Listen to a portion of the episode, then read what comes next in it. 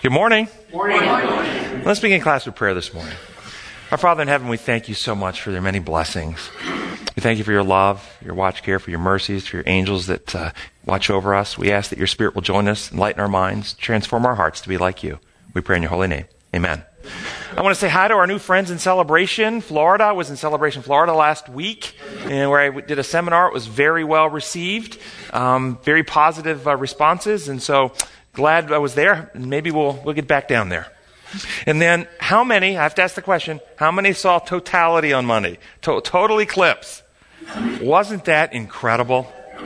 I mean, I've never seen a total eclipse, partial eclipses before. But we went up, we were blessed to be able to go up, and for those two minutes of totality, it was absolutely surreal. Temperatures fell, birds began to fly, you could see the stars, and then the radiating fire out behind the, the moon. It was just incredible. Got chills. Wasn't it awesome? Yeah, I'm thinking about going to Pennsylvania in seven years to do it again. Seriously, it was that incredible. So, next one in America in seven years. So, our God is amazing. Okay, so we're doing the lesson number 11 in the quarter of the Gospel in Galatians, and the title of this week is Freedom in Christ. Freedom in Christ. Freedom from what? Freedom from the punishment that God inflicts for sin?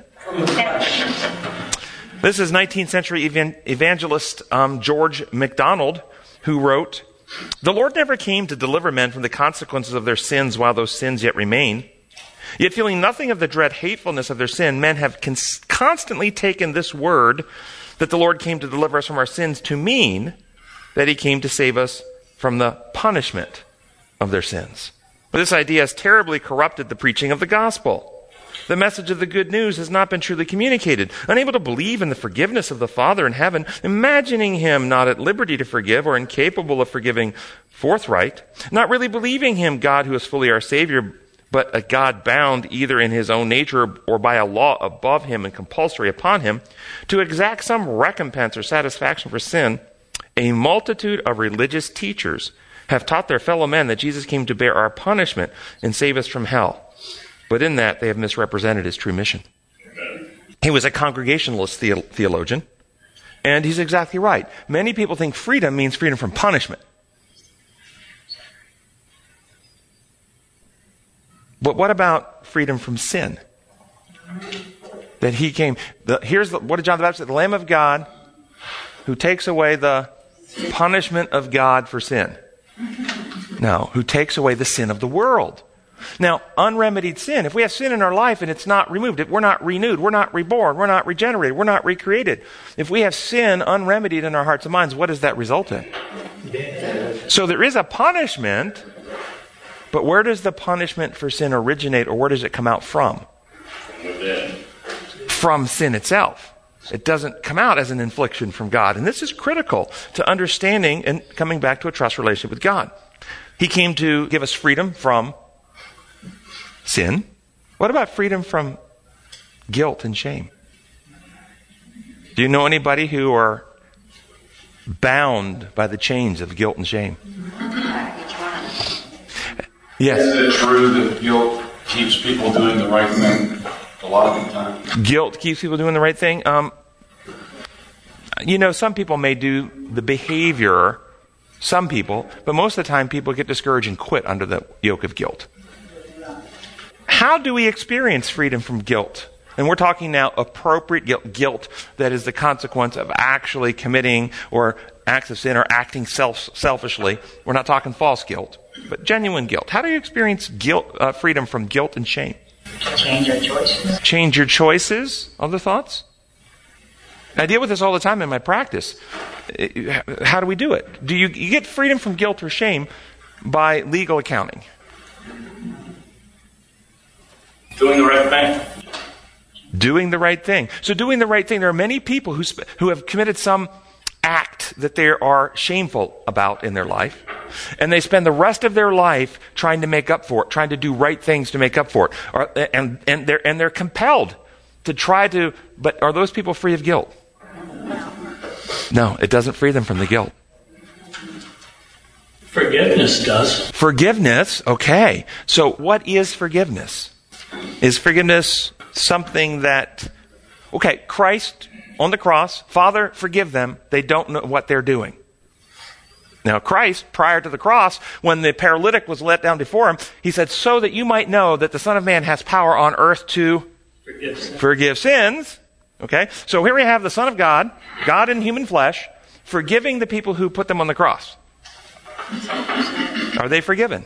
Yes. Mm-hmm. Were they free of their guilt and shame? No. Were they reconciled and saved? I believe they were.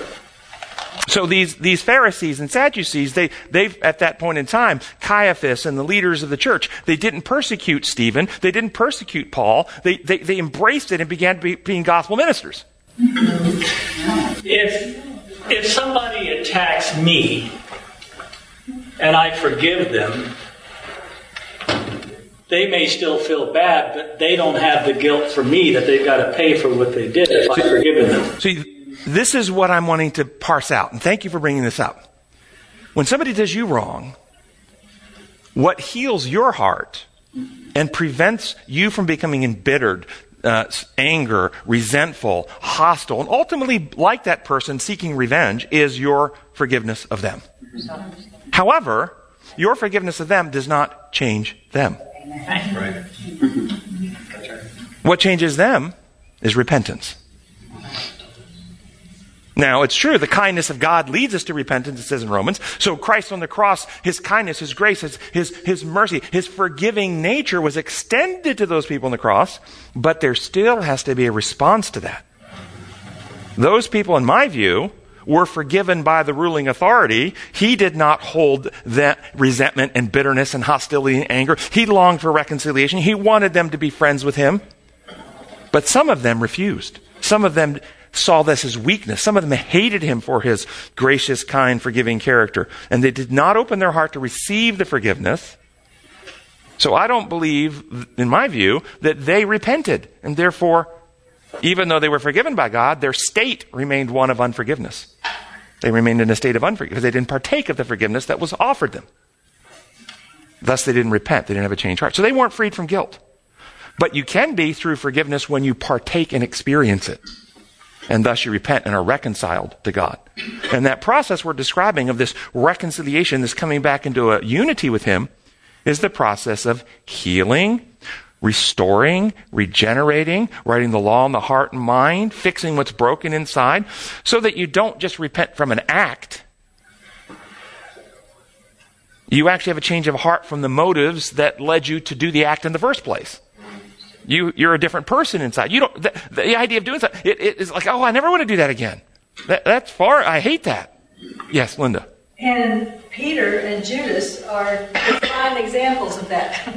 Both of them had a reason to feel guilty, and yet one of them hung himself and felt badly that he did that. Do you think Judas was forgiven by Jesus? Yes.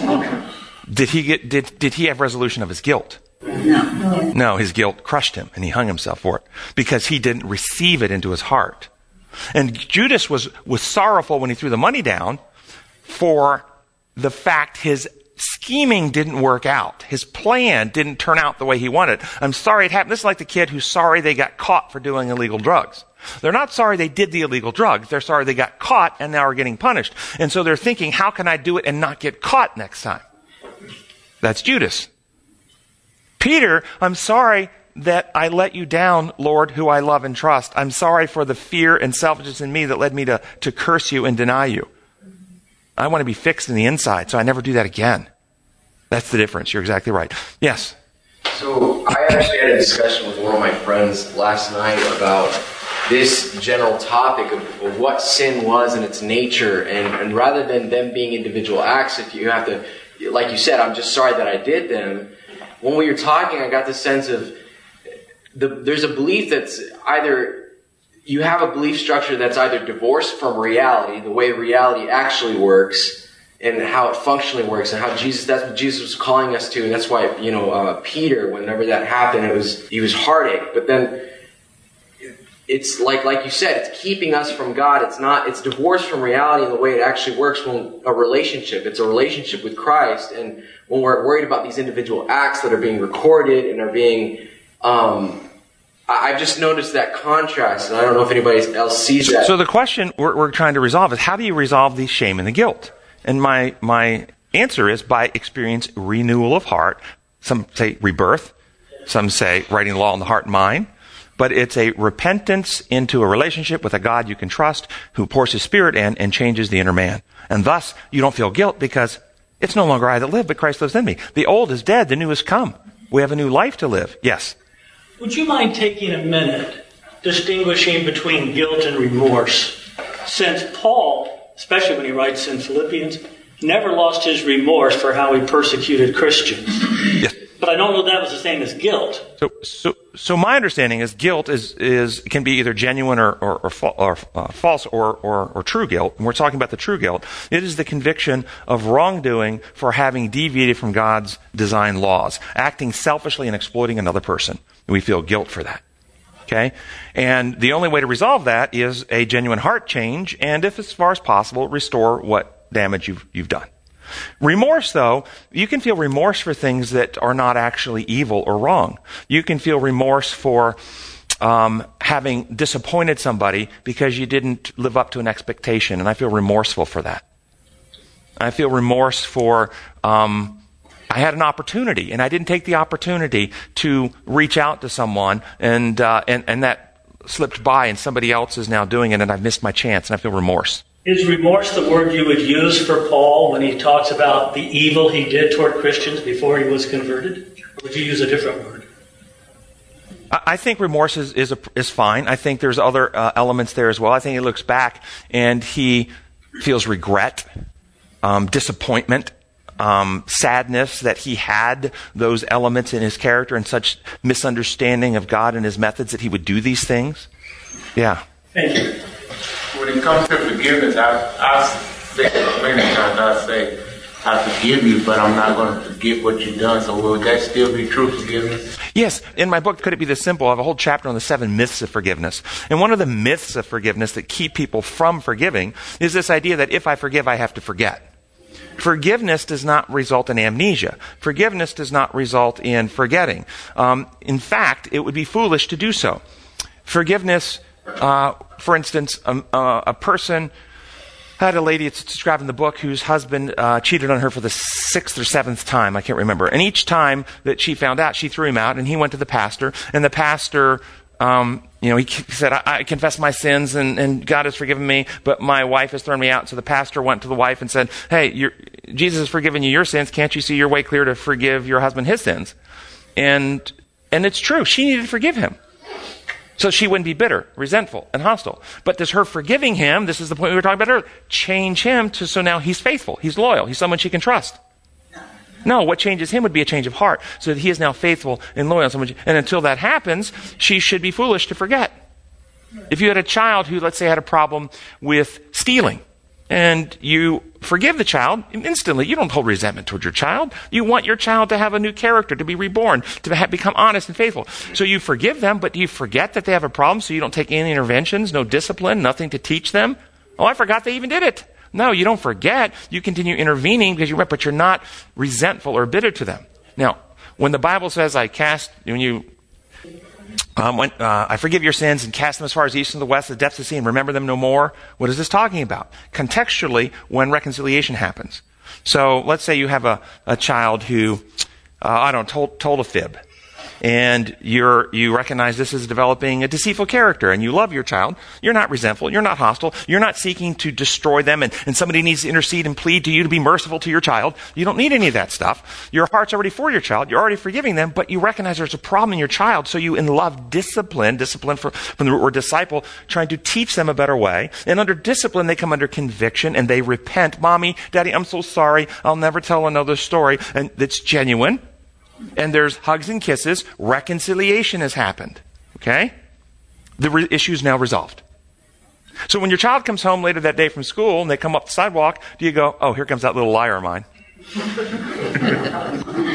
no, you don't. As far as the relationship's concerned, it is now forgotten as long as it's actually removed from the character and it's no longer operating within the context of the relationship. It's not there anymore. It's not in their heart.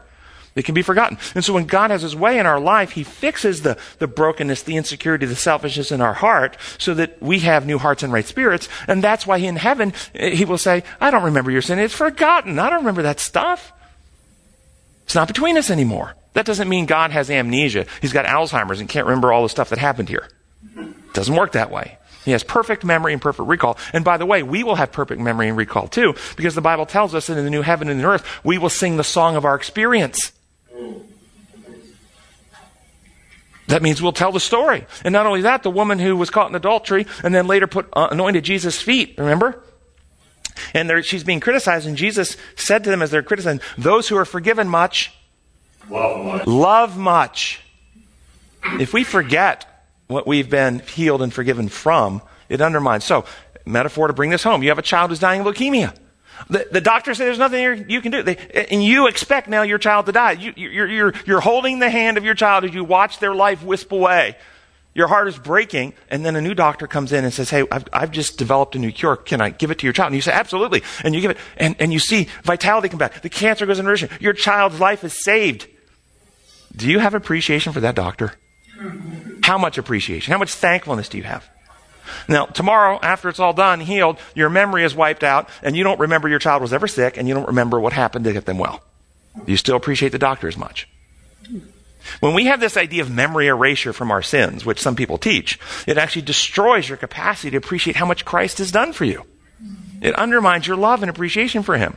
So we will have memory of facts and deeds. We won't have anything in between our relationship with God that interferes, so we'll be forgotten from the relationship. So, the question, what does it mean to be in Christ? Because it talks about freedom in Christ. What does it mean to be in Christ? Does it not mean in unity, in oneness, in heart, mind, attitudes, values, methods, practices, trust, confidence, via our acceptance of the truth He's revealed, opening our hearts and having the Spirit indwell us? Isn't that what it means to be in unity with Him?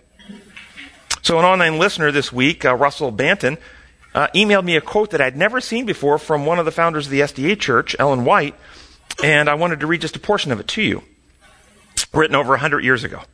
But the moral law, which is to be written in the heart, is the law of love. It is the expression of the very nature of God of love as interpreted for us in the life and teachings of Christ. Who said, I have kept my Father's commandments? To keep the law is to love as God loves. That's what it means. To love as God loves. To the natural heart, this is impossible, so God has promised to give us a new heart. A new heart also will I give you, and a new spirit will I put within you, Ezekiel 36, 26. In harmony with this provision is the prayer of David, creating me a clean heart, O God, and renew a steadfast spirit within me, Psalms 51:10. We may call this conversion, or regeneration, or the new birth, or the new creation. But in any case, it is the impartation of a new life from God, that life which is love and is revealed in loving.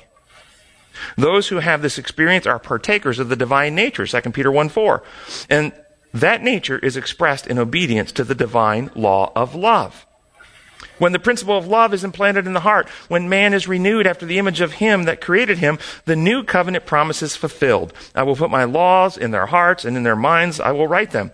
And if the law is written in the heart, will it not shape the life? Here is the true test. If we abide in Christ, if the love of God dwells in us, our feelings, our thoughts, our purposes, our actions will be in harmony with the will as expressed in the precepts of His holy law.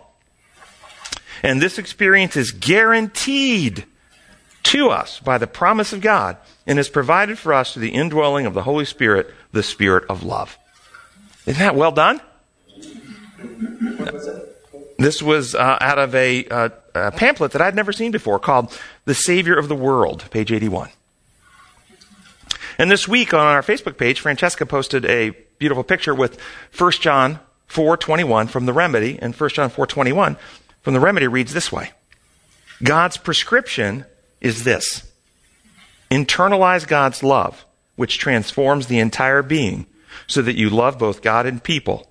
Whoever loves God will also love others. So, what does it mean to be in Christ? That's the question. What does it mean to be in Christ? Isn't it to have hearts that love like Christ loves? And we get that from working hard. We get that from certain rituals. We get that from the indwelling spirit when we are won back to trust and we open the heart and invite him in. Uh, second paragraph reads Paul addresses these questions by warning the Galatians of two dangers. The first is legalism. Paul's opponents in Galatia were so caught up in trying to earn God's favor through their behavior that they lost sight of the liberating nature of Christ's work and the salvation that they already had in Christ through faith. The second threat is the tendency to abuse the freedom Christ has purchased for us by lapsing into licentiousness. Those who hold this view mistakenly assume that freedom is antithetical to the law. What is legalism? Do it yourself. Okay, do it yourself. Uh, this is what I call legalism type 1. Legalism type 1 is the classic form of legalism, a set of laws, a set of rules I have to obey in order for me to prove to God or earn to God that I'm good enough. This is legalism type 1, a system of works put on us. There's another form of legalism, though, what I call legalism type 2. Remember the first form, we try to earn favor with God by keeping the rules. The second form, we try to earn favor with the Father through legal application of someone else's rule keeping or achievements. The idea that a legal penalty had to be paid so that the legal payment could be legally applied to our accounts in heaven and we could receive the legal approval of God and be declared to be legally righteous, even though we're not. This is legalism type 2. And this legalism is the classic form of Christianity, Protestant Christianity in the world today in every denomination. And it's a lie. And it's a fraud. Both are legalism. Both have a God who needs something done to him in order to earn his favor. Either you're doing it yourself or you have a substitute earn the favor in your behalf. But both have a God who isn't favorable to you until something's done to earn his favor. This is paganism. They both have a form of godliness but no power. And what's the greatest threat to holy living or driver to lapse into licentiousness? In my view, the greatest threat, and I'm going to show it to you, I'm going to bring you through history and show you. It's the false imposed law construct that God runs his universe like human beings run their earthly governments, a system of rules that then he judi- uh, adjudicates over, watching for breaking the rules, must inflict punishments for breaking rules. That's how we run our earthly governments. And the idea that God runs his government this way is this idea that has crept into Christianity and has corrupted Christianity and cheated it of its power to transform hearts, and thus leads to the licentious life. For, for, for two reasons. First, the first reason, the rules, this rules oriented approach is violation of the law of liberty. It's like saying to somebody, Hey, I love you. I love you so much, I made these rules for you. Try this on your spouse. We just got married. I do. Honeymoon's over. You go home. I love you so much. I made this list of rules for you that you need to keep in order to stay in harmony with me. Now, I need breakfast by six o'clock each morning, so you get up and be sure it's ready. And I need this and I need that. And you got this list. And if you don't, I will punish you. I will. I will sneak in while you're sleeping, pour gas on you, and light you on fire. I can only burn you for a few minutes. You'll die, but God can do it for eternity. I'm going to be godlike as much as I can. And, and, and, you try to do this to your spouse, it's a violation of liberty. I promise you, if you do this, love will be destroyed. Rebellion will be instilled in the heart. And so people who come under this type of a God construct, I love you so much, I sent my son to die for you, but if you don't love me, I will kill you. Ultimately. They, the thinking people rebel and reject God reject Christianity, and it leads to what we see in the world today in, in places where this form of, God, uh, of Christianity was the predominant form of Christianity. What's happening in the world? Humanism. The rejection of God altogether, humanism, and thus licentiousness. So, what is the reason we get licentiousness? Because we have a false God construct that leads people to rebel and reject it and stand on their own two feet, humanism. And we get licentiousness. The second, though, the second reason why this does this is under the false legal view, you actually claim your problem is a legal problem. My problem with sin is that I'm in legal trouble with the ruling authority. Therefore, my solution for sin is a legal solution to be applied in the legal accounting mechanisms of heaven. That's my solution. Thus, it turns people away from experiencing the actual renewal of heart. They're not seeking. They're not even expecting. They're even told there's no victory over sin. You're going to sin all the way up till Jesus comes. There's no renewal of heart. Um, there's no transformation. Uh, all the sins were placed upon Christ and, and punished him 2,000 years ago, past, present, and future. And if you accept his payment, it's applied to your record book. So all future sins you commit have already been accounted for because you've accepted his payment. And therefore, once you're saved, you're always saved. And there's no expectation of uh, deliverance and holy living. Both of these sides, the religious or the worldly, end up in licentiousness because of a corrupt gospel, because of the false law construct. Remember, under this is the predominant view of Christianity in the world. In America today, pornography use in Christian homes are no different than in Christian home, than non-Christian homes. Spouse abuse rates, no different in Christian than non-Christian. Child molestation, your own children, no different in child molestation, molestation rates in Christian homes than non-Christian homes teen pregnancy and abortion are higher in America than any Western country. 34% of teen girls, by the time they're 20, will become pregnant. 34% in America. This is 10 times that of Japan. America has 75% Christian. Japan has 1 to 2% Christian. It's triple that of France and Germany, double that of Britain, who have significantly less Christians. How can this be? Form of godliness. How can it be? God is prophesying through Paul, 2 Thessalonians 2, 3, and 4. Don't let anyone deceive you in any way. For the day will not come, the second coming will not occur until a rebellion occurs and a man of lawlessness. Get your mind around this. A man of lawlessness. What does that mean? Man of lawlessness. He's going to deny God's law. Is revealed. The man doomed to destruction. He will, why is he doomed to destruction?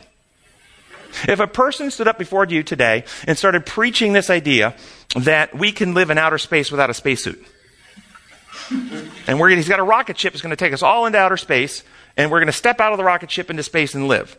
What is he doomed to? He's doomed to destruction. Okay? When you deny God's design laws for how He's constructed reality to work, you are doomed to, construct, to destruction. There is no life there. Okay? He's doomed to destruction. He will oppose and exalt himself over everything that is called God and his, or his worship so that he sets himself up in God's temple, proclaiming himself to be God. What temple? Remember, this is probably around 65 AD.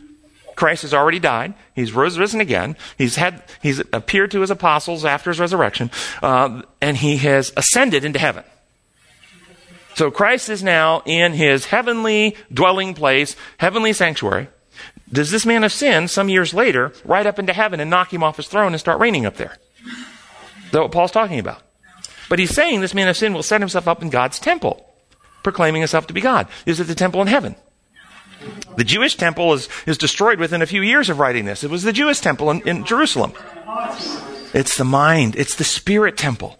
And the question, how did he set himself up in the spirit temple, proclaiming himself to be God? By getting us to believe that God is the kind of being who Satan says. In other words, God runs his universe like human dictators run Rome. System of laws that he then coerces and threatens to kill you if you don't obey. And when you worship that kind of God, your mind, your character, your internal being is corrupted. And you claim a form of godliness, but there's no power. And this is what Paul says. By the way, this is the same exact thing that Daniel prophesied about that a power would rise seeking to change God's law. Daniel 7:25, and this is the power seeking to change the law. How? By suggesting God's law works like ours. It's not designed. It's, it's not the protocols upon which reality is built, space, time, energy, life, matter. No. It's just a series of rules. So Paul writes to Timothy, 2 Timothy 3. But mark this, there will be terrible times in the last days. People be lovers of themselves, lovers of money, boastful, proud, abusive, disobedient to their parents, ungrateful, unholy, without love, unforgiving, slanderous, without self-control, brutal, not lovers of good, treacherous, rash, conceited, lovers of pleasure rather than lovers of God, having a form of godliness, but denying the power, have nothing to do with them. Notice this is not the agnostics and atheists he's talking about here. They don't have a form of, they don't claim religion. They don't claim a belief in God. They deny it. He's talking about those who claim the belief in God. And notice he has all these licentious things. Why? Child abuse rates no different. Spouse abuse rates no different. Pornography use no different. Just what he's describing here. Why? In medicine, if your diagnosis is wrong, your treatment is usually wrong. Okay? Christianity has accepted a lie about God's law. and thus they've accepted a lie of what the diagnosis is. We're in legal trouble with God and we need a legal solution. No. We have a condition of being, heart and mind, that's out of harmony with how He constructed the universe to run. And Christ came to restore us back into unity at oneness with God. So God foretold through John at the end of time a special message was go to, to go to the world. Because of this very thing, this setup, this infection of the temple with this distortion, people worshiping a false view of God, having a form of godliness but no power, at the end of time, before the coming, the special message which would have the result of cleansing the sanctuary, cleansing the hearts and minds of people, was to go to the world. And in John 4, uh, Revelation 14, 6 and 7, I saw another angel flying in midair who had an eternal gospel. This is out of the NIV. To proclaim to the, those who live on the earth, to every nation, tribe, language, and people, he said to them, Fear God and give glory to him, for the hour of his judgment has come. Worship him who made the heavens, the earth, the sea, and the springs of water. Which means what? Do you read it through the lie of God's law functioning like ours, which is way it's taught? I've been taught this verse my entire life, and I've been taught it means something it doesn't mean. Because I've been taught it by people who believe God's law works like our law, and thus they say things like, we must be, we must be afraid or terrified, tremble because God has set up his heavenly tribunal. The heavenly record books are being examined. He's looking for all the misdeeds and sins that people have committed. He's looking to see for those who've applied the legal application of Christ's blood to their account. Those who haven't had that legal application, he is weighing the evidences of their evil deeds and he's determining how long they will have to suffer in the fires before he ultimately kills them in the end. And there will be a test of obedience. You must worship in a certain way on a certain day, and if you don't, then you will be punished in the end by God. This is how it was taught to me, and it's all a lie.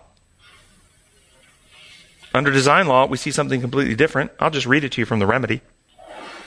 Then I saw another messenger flying in midair, and he had the eternal good news about God's character of love to proclaim to everyone living on the earth, to every nation, tribe, language, and people which represents a movement of people who arise to proclaim the truth about God's character of love throughout the world. He said in a clear, resounding voice, Be in awe of God and glorify Him by living His methods of love, because the hour has come for everyone to make a judgment about God and worship the designer, creator, and builder who made the heavens, the earth, the sea, and spring of waters, all of which operate upon his law of love. You see, you put the pieces together, this man of sin was going to arise and he was going to misrepresent God and fill the temple, spirit temple with distortions about God. So he reigns in God's throne in the hearts and minds of people as the one who people believe God to be. And thus a message has to come to free the minds of people. And so it's time for people to make a right judgment. Say, no, God is not like this. God is like this. This is the Elijah message. And what would Elijah say to the people? If the Lord is like Baal, worship him. If the Lord is like Yahweh, worship him. At the end of time, the Elijah message comes again. If God is like Satan revealed him to be, a dictator who imposes rules and kills, worship him. If God is the loving Savior, the creator of reality, who seeks to heal and restore all, trust him, worship him. And connecting all this to why the legal view con- contributes to more licentiousness, there's a second angel that follows the first. And the second angel following the first from the NIV says, Second angel followed and said, Fallen, fallen is Babylon the Great, which made the nations drink of the maddening wine of her adulteries. What does this mean? I've set you up. It's like I'm, I'm lobbing it in for a home run hit here. Okay? What does this mean? Yes. One of the things I think it means is that Babylon fell. What is Babylon? And when, well, when Babylon fell, Israel was free to go back home. Babylon is who had taken Israel captive. And Okay. they're suggesting by the false doctrine, the false premises So, of God's law so, so the Bible writer is referring to historical events to talk about future events. Historical event, Babylon took Israel captive. Future event is not old Babylon with Nebuchadnezzar. But Babylon represents a, a power that can take captive the people of God. So, from what we just went through, what power took the people of God captive? For though we live in the war world, we don't wage wars, the world does. The weapons we fight with are not worldly, they have divine power to demolish strongholds. We demolish every argument and pretension that sets itself up against the knowledge of God and take captive every thought to Jesus Christ. So we have a power, a man of sin, who's going to arise and set himself up in God's temple. How? By teaching such distorted views of God, primarily that God's law works like ours and he's a dictator who punishes sin that we must be protected from, that we begin to worship this God, and we're in a war over the concept of God, and thus our minds have been taken captive, not physical captivity by Babylon, spiritual captivity by the evil forces who ultimately inspired Babylon to start with. And thus, there's a message. Babylon has fallen, has fallen. Babylon the Great who make the nations drink of the maddening wine of her adulteries. Maddening wine, maddening wine. What, what is it talking about? Is it talking about literal ethanol? What are adulteries? Is it talking about pornography here? Physical sex? Is that what it's primarily talking about? Broken trust. Love and trust that we give our hearts to other gods. And it tricks us into this. So this is from the remedy. The second messenger followed the first, proclaiming throughout the world, Don't trust Babylon the Great, a symbolic description of religions that misrepresent God. As it has fallen into the lies about God and intoxicates the world with its pagan view of, views of God, maddening the people with its adulterous idea that God coerces and must inflict punishment if not properly appeased. That's the deal. You, every system of the world that has a God in it that's not the true God has a God that will punish you if you break his rules. Every one of them. If you remember what made Baal worship false, remember Baal, the Mesopotamian god Baal, was the son of El, as in Elohim or El Shaddai. He was the son of the Father God, who was the creator of the weather, lightning and thunder, and brought the harvest, who fought against the Leviathan, the great serpent, who fought against the god of death, Mot. In his battle with death, Baal dies and rises again to bring life to the land. So what's wrong with worshiping the God who's the son of the Father, who's the creator of life, who brings the rain, who brings the harvest, who brings life to the earth, who fights the great serpent, who fights against death, dies for us, and rises again to bring life? What's wrong with this? He asked you to burn your babies. That's it. You got it exactly right. Baal required appeasement, some sacrifice, some offering be offered in order to get the blessings from Baal. And thus Baal became Zeus, god of thunder to the Greeks. Uh, excuse me, the, uh, yeah, to the Greeks. Jupiter, god of thunder to the Romans. Thor to the Norse people. And Jesus Christ to the Christians who worship a God who must be appeased by the human sacrifice of his own son in order to pay him off so he doesn't kill us. This is modern Baal worship. And thus Malachi prophesied that before the great and terrible day of the Lord, the, the prophet Elijah must come again. This message must go out to turn the hearts of the fathers to the sons, and the sons of the fathers. The message of love and reconciliation must be come forward again. Yes. I was just going to say, uh, for me, being under that, that model, the, the primary motivation for me uh, to serve God was pain avoidance, and that's and that's the top and primary motive that I ever had was pain avoidance. And eventually, that breaks down. It always breaks down. You're always going to lash out at the person who you're afraid is going to attack you. And, uh, That's exactly right. And I tell you, when the patients I see in my practice, the ones who get well versus the ones who never get well, the ones who never get well practice pain avoidance decision making. They make decisions which will hurt the least right now or feel the best right now.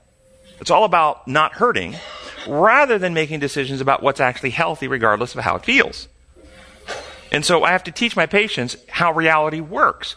Once there is brokenness of any kind, there are no pain free options. None. You have a broken leg?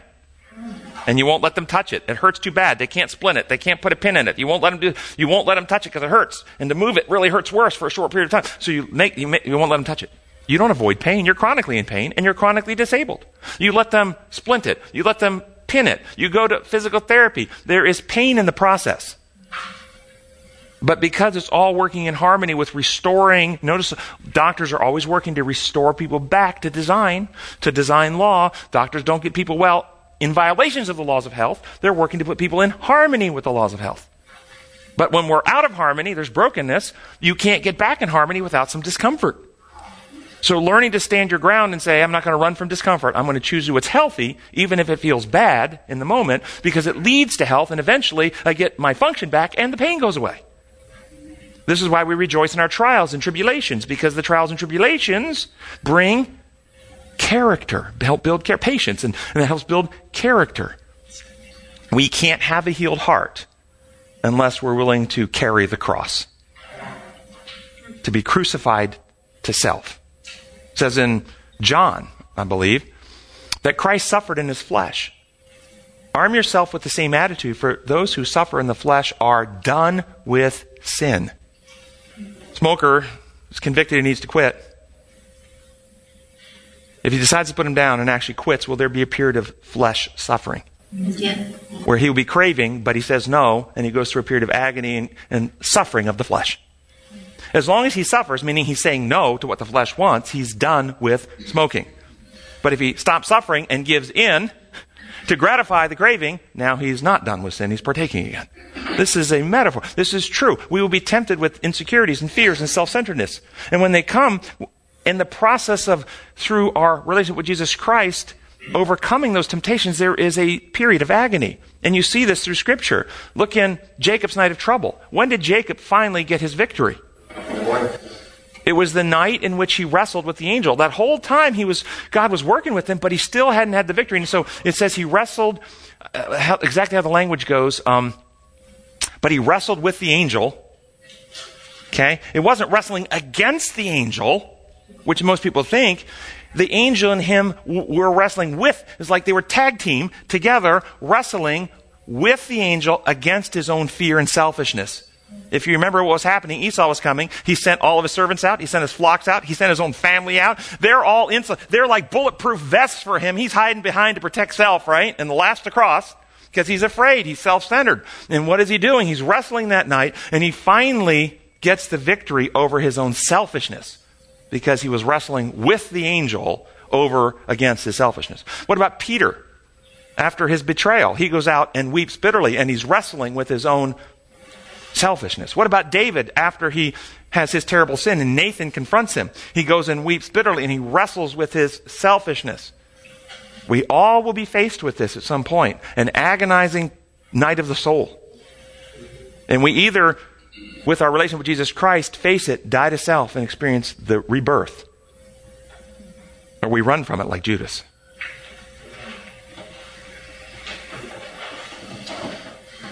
So why is uh, we're going to skip that part? Just go to the notes. We're going to jump into Sunday's lesson. Memory verse on Sunday's lesson says, "Stand fast, therefore, in liberty, wherewith Christ hath made us free, and be not entangled again with the yoke of bondage." What holds us in bondage? What kinds of things hold us in bondage? Lies. Definitely lies. And so, if lies are holding us bondage, what's necessary to set us free? Truth. Truth. Is are lies the only thing that holds us in bondage? No. What else holds us in bondage? Fears, insecurities, doubts, feelings. So Adam and Eve ran and hid because they were afraid. Was their fear founded in reality? By the way, who were they afraid of? Did they need to be afraid of God? No, No, he was seeking to heal and restore and save. But yet they were still afraid of him. This is a exact how Christianity functions. We are afraid, we, most Christians are more afraid of God, who's trying to save them, than unremedied sin in their life, which will destroy them. They're not afraid of the sin. They're afraid of God. If he sees it, he'll have to kill me. No, if you say like David, search me and see the wicked way in me, create in me a clean heart, he's like your doctor who has a cure for the infection of the cancer, and if you let him near you and open your heart to him, he will burn out the, the, the, the disease and, and fix what's broken. George. Yeah, Isaiah 61 complements this a lot. It says, The Spirit of the Lord is upon, is on me because the Lord has anointed me to bring good news to the poor. He sent me to heal the brokenhearted, to proclaim liberty to the captives, and freedom to the prisoners. And you think of, you know, of Jacob, you know, how embarrassing that he was willing to put his family in front of him. And there were 400 guys that figured that out with his brother. So, you know, but he was a changed man. You know, he got a different name. So Yep. he was able to heal from being a chicken to being And, and, and Israel means what? What uh, the name Jacob means deceiver, liar, deceiver. His name changed because his character changed. And Old Testament names reflect character. His name changed to Israel, which means one who overcomes with God. Not one who overcomes God, one who with God in their life overcomes. Okay? And what did he overcome? He overcame the sin and selfishness in his life. That's what it means, yes. is another word justified or set right. That's exactly right. It means to be set right or justified or put right. That's what it actually means. It's an actual state of heart change is justification. This whole legal thing cheats people out of the real justification. Just looking in the notes, other things that we need to be freed from fear, lies, our own selfish natures. Some people are, how about habits? Well, y- yes, but, but I want to caveat that. I have the habit of putting my seatbelt on when I get in the car. Eh, not all habits are bad. There's many good habits. Okay? So we don't need to be free from all habits. I don't want to just, I mean, we sometimes say, but there's, may, we may have destructive habits that we do need to be free from. So we have to be discerning when it comes to the habit question because there are many really healthy habits that we have. And we need to develop more of those. What about free from our fear of death? Hebrews 2, 14 and 15, that Christ took upon himself human flesh that by his death he might destroy him holds the power of death and free those who have lived all their lives as slaves to the fear of death. The whole world is in fear of death. And that fear of death led to an entire religion which one third of the world still practices today. Buddhism. Buddha, as a young man, became afraid. He, he recognized his own mortality, afraid he was going to die. And that fear was overwhelming for him, so he started the meditation. And the meditation uh, led to his fear going away. And thus, an entire re, uh, people of the world practiced Buddhism, be, all started on his fear of death.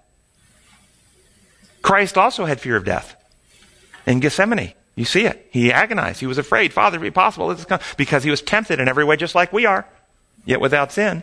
But instead of going into internal meditation and an empty and mindless meditation, Christ instead overcame that fear with love. Greater love is no man than to give his life for a friend. No one can take my life. I will give it freely. And Christ destroyed the fear with perfect other centered love. Perfect love casts out fear. Thus he rose on the third day in a perfected humanity.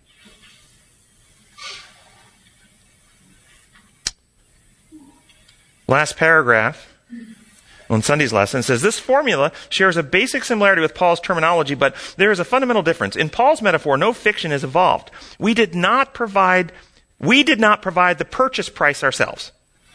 The price was far too high for us. Although we were powerless to save ourselves, Jesus stepped in and did for us what we could not do, at least not without forfeiting our lives. He paid the penalty for our sins, thus freeing us from condemnation. Do you hear any legal overtones in this? What do you think is, is meant by the parenthetical phrase, at least not with forfeiting our lives? We could not take care of what the law was requiring, at least not without forfeiting our lives. What are they suggesting here? If we die, everything be okay. Death was required.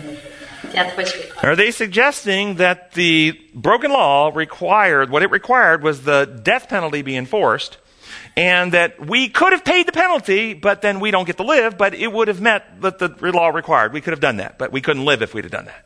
Is that what they're suggesting? It's a lie, guys. It's a wrong diagnosis. See, they think this is evidence. They think sin is a legal problem and thus requires the infliction of a legal penalty which God established as the minimum penalty being death, and thus we could pay it ourselves, and thus the, the, fulfill what the law required. It's all based on a false law. Our problem is not legal. Our problem is actual condition of being. Let me ask you this. If you die for your sins, do you fix your carnal nature? Do you remedy the condition? You do not. You see, you cannot do this. Our death does not create a remedy. It wouldn't cure the condition. And so then you must ask, what does the law actually require? The false law requires death.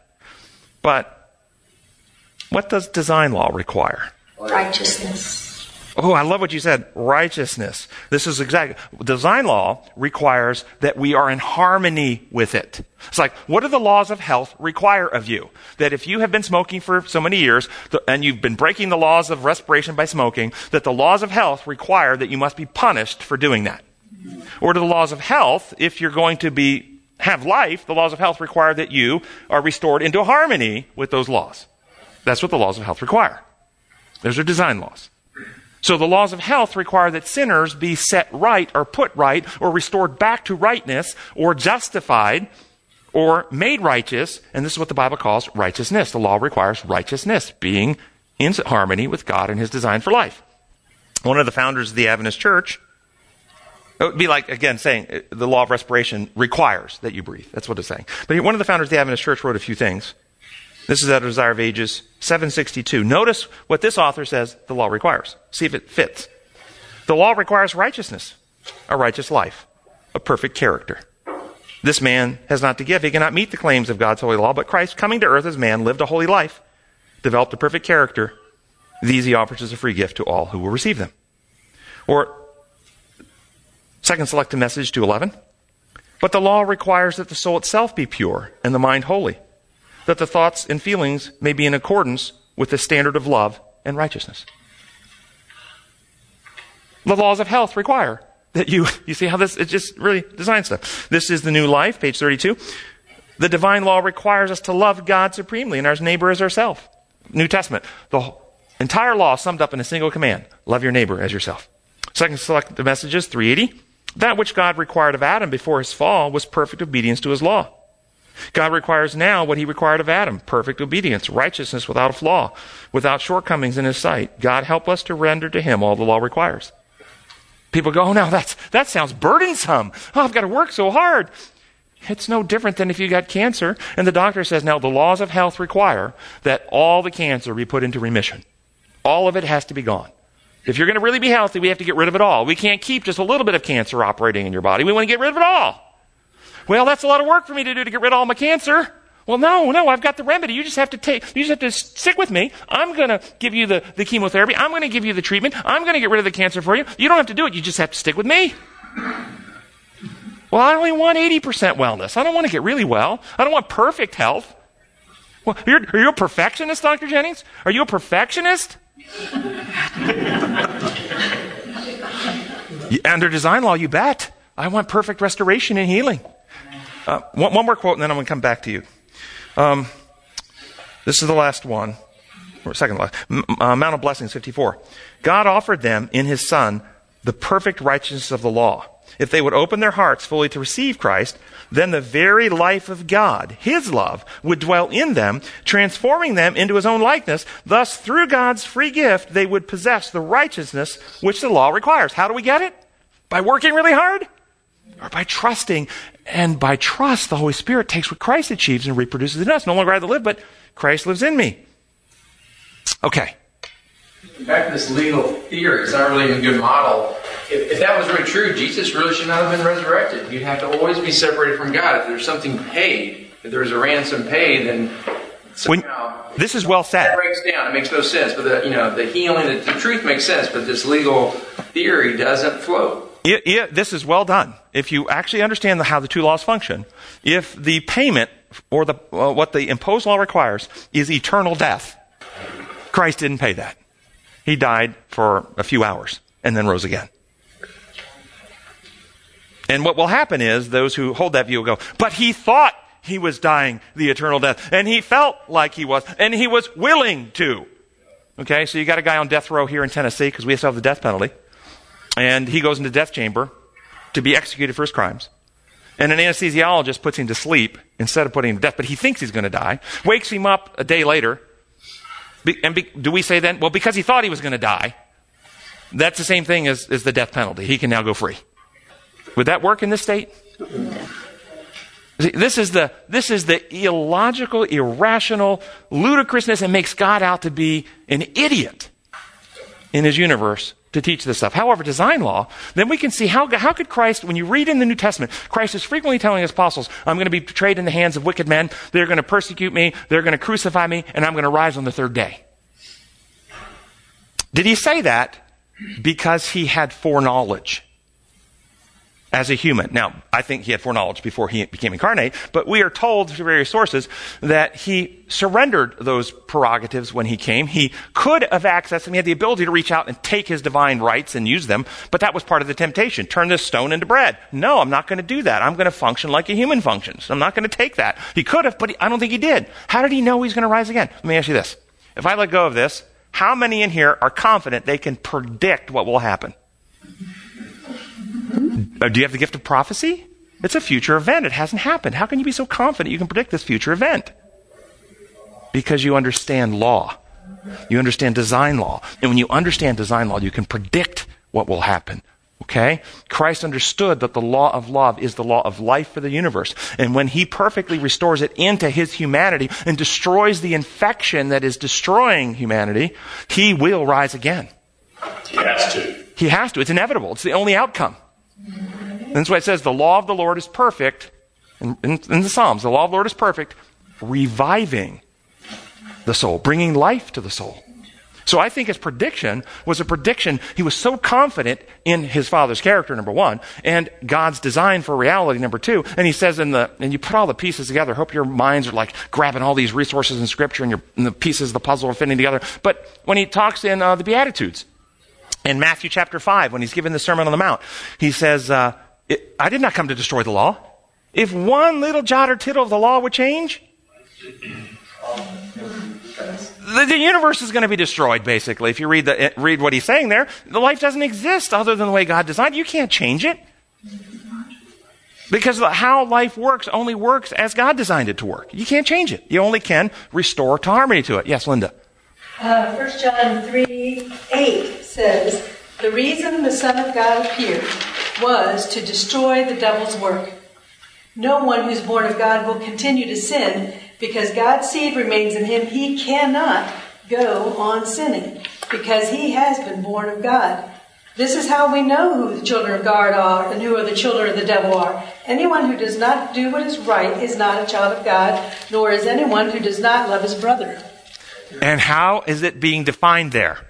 What is the right? They will know you are Christians by your Sabbath keeping, by your baptism and immersion, by your partaking of the Eucharist.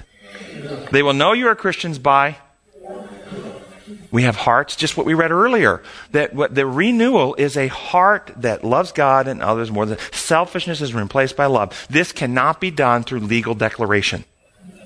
The whole legal system cheats people out of the power. It's a form of godliness with no power.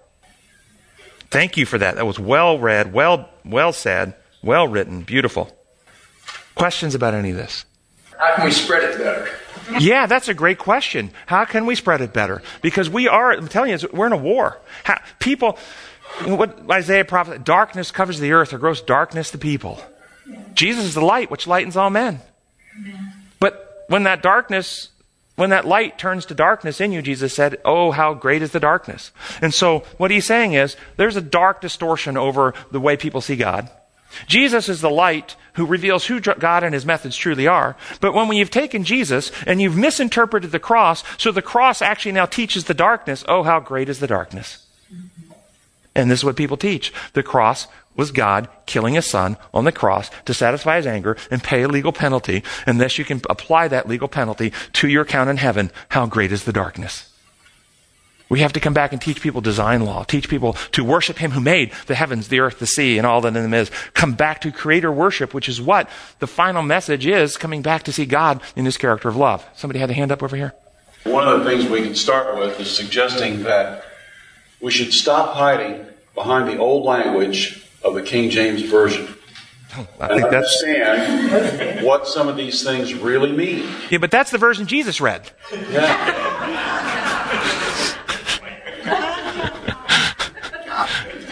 I hope, I hope everybody knows I was saying that tongue in cheek, right? Jesus was, was speaking Aramaic, okay? Not King James English. But I say that because some people actually sadly think that. So you're right. The old King James is, uh, is, a, is a dead, almost dead language at this point. And there's a lot of things in there that actually mean the opposite of what they mean today. You know, when you play tennis and the, and the ball catches the net, it's not a net ball, it's a let ball. Now, if you let somebody do something today, if you let them do it, are you hindering them or are you giving them permission? permission. Well, in King James English, let meant to hinder. Today it means to release or give permission. And so words, um, if you look in the, uh, the Thessalonian passage about the second coming of Christ, we who are alive will not prevent those who have already fallen asleep. Prevent those? Well, because prevent today means to hinder, where in King James it meant to proceed. And so today we say we will not precede those in our English today. But you read the King James and you can get a lot of misunderstanding in the King James. Atone in King James English, it was a, it was a verb, it was an action word. And so we have a noun, O-N-E, to one people. Um, they had an action word. You guys are kind of having an argument. I'm going to go one you. I'm going to bring you back into unity, reconciliation. And it quickly became from one to at one. I'm going to at one you, but it was pronounced with the Old English. And so when you're all by yourself, you're not all one, you're alone. That's Old English, how you pronounce it. I'm alone. I'm going to go atone you. I'm going to bring you back into oneness. That's what atonement really means in the Old English. But today, people see atonement as appeasement and payment, and so they get all this misunderstanding from it. And the newer versions don't have atonement, they have reconciliation often in there because that's what it really means. So I, I thank you for that. Gracious Father in heaven, we thank you that you are God of truth and love. And you've been so patient with us because our, our minds, uh, our spirit temples have been corrupted with, with misunderstandings about you. And so many live in fear of you that they claim they believe in you, but they're actually practicing psychological and spiritual practices that are designed to hide them from you and protect themselves from you. Rather than praying, as the psalmist wrote, Search me and see what's wrong, the wicked way in me, O Lord, and create in me a clean heart. We, we're praying that today, Lord. We see the beauty of who you are as revealed in Jesus. That you've gone to such lengths to reach us with the truth and, and to achieve a remedy for our condition, what the law requires, perfect righteousness achieved in Christ. We open our hearts and ask the Spirit will take his victories, reproduce it in us so there's no longer I that live, but Christ lives in me. We pray in your holy name. Amen.